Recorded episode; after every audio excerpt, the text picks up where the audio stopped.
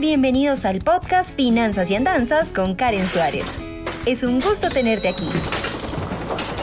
Exploraremos de la manera más sencilla posible el mundo de las finanzas, la economía, el emprendimiento y la productividad.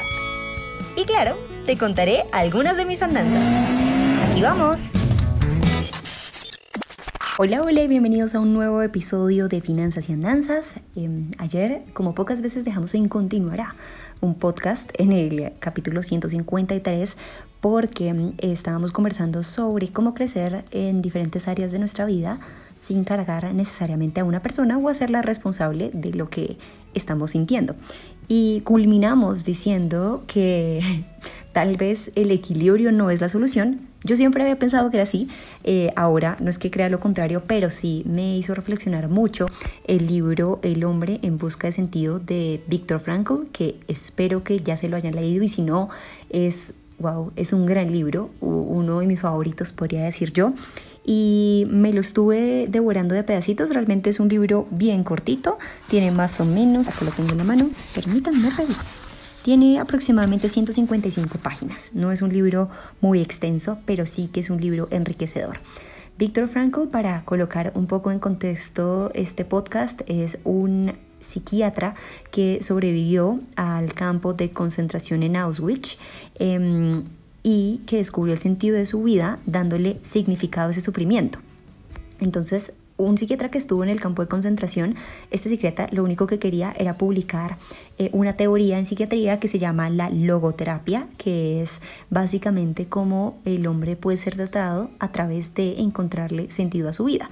Y él dice que lo único que lo mantuvo vivo allí en su campo de concentración era poder salir y publicar este libro que es maravilloso. En uno de los apartados de su libro, explicando la logoterapia, habla de la noodinámica, con dos O's, que eh, la define como una dinámica espiritual, sí, em, que se basa en un campo de tensión entre dos extremos.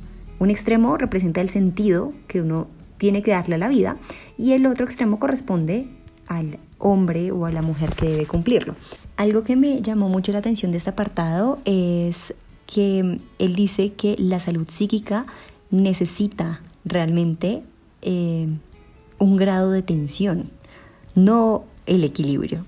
Entonces, eh, voy a leerles un pedacito que me pareció interesante y dice, considero erróneo y peligroso para la psicohigiene dar por supuesto que el hombre necesita ante todo equilibrio interior, o como se denomina en biología, homeostasis, un estado sin tensiones en equilibrio biológico interno. Lo que el hombre necesita no es vivir sin tensión, sino esforzarse y luchar por una meta que merezca la pena. Vivir sin tensión a cualquier precio no es un proceder psicohigiénico. Beneficia más sentir el apremio de un deber o la urgencia de una misión por cumplir. Wow, entonces yo dije, lo que he estado buscando toda mi vida, que es el equilibrio de mm, hacer ejercicio, meditar, vivir sin estrés y estar en absoluto equilibrio con todo, puede, según Víctor Frankl, que no sea el camino, porque ciertamente es poco realista pensar que uno va a tener equilibrio siempre. Em, y que va a vivir a cualquier costa, como dice él, sin tensiones.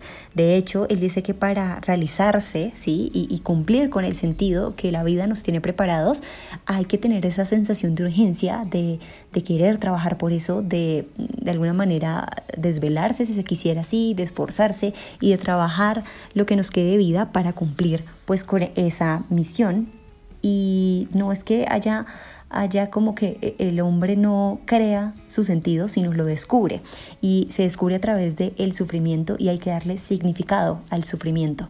Eso sí, sin ser masoquistas, dice él, eh, es decir, si hay algo que se pueda reparar o con lo que uno se pueda aliviar, se alivia, si no sería masoquismo. Pero ante algo irreparable como la muerte de un ser querido o una pérdida importante, hay que sufrirlo, hay que sentirlo, pero sobre todo hay que preguntarse cuál es el sentido de ese sufrimiento y estar a la altura como de la vida. Entonces, esta simplemente es una reflexión que les dejo de este libro, El hombre en busca de sentido de Viktor Frankl, lo repito, em, sobre que no está mal sentir tensión en algunos casos y que incluso esa tensión puede ser benéfica para el logro de un objetivo y el cumplimiento del sentido de la vida. Yo quedé realmente eh, con esto porque, como les digo, siempre busqué equilibrio y vivir una vida sin tensiones, pero bueno, no está mal en ciertos casos y en ciertos momentos de la vida sentir esa tensión que nos haga eh, dar ese paso hacia adelante para cumplir nuestros objetivos. Espero que este episodio les haya gustado mucho. Recuerden que aparte de escucharnos, también podemos vernos en mi canal de YouTube en donde subo contenido semanalmente. Igualmente podemos leernos en mi página web www.karensuarez.com en donde subo blog semanal y por supuesto seguirme en todas las redes sociales, Facebook, Twitter, LinkedIn, TikTok, Instagram y otros. Nos escuchamos mañana. Chao.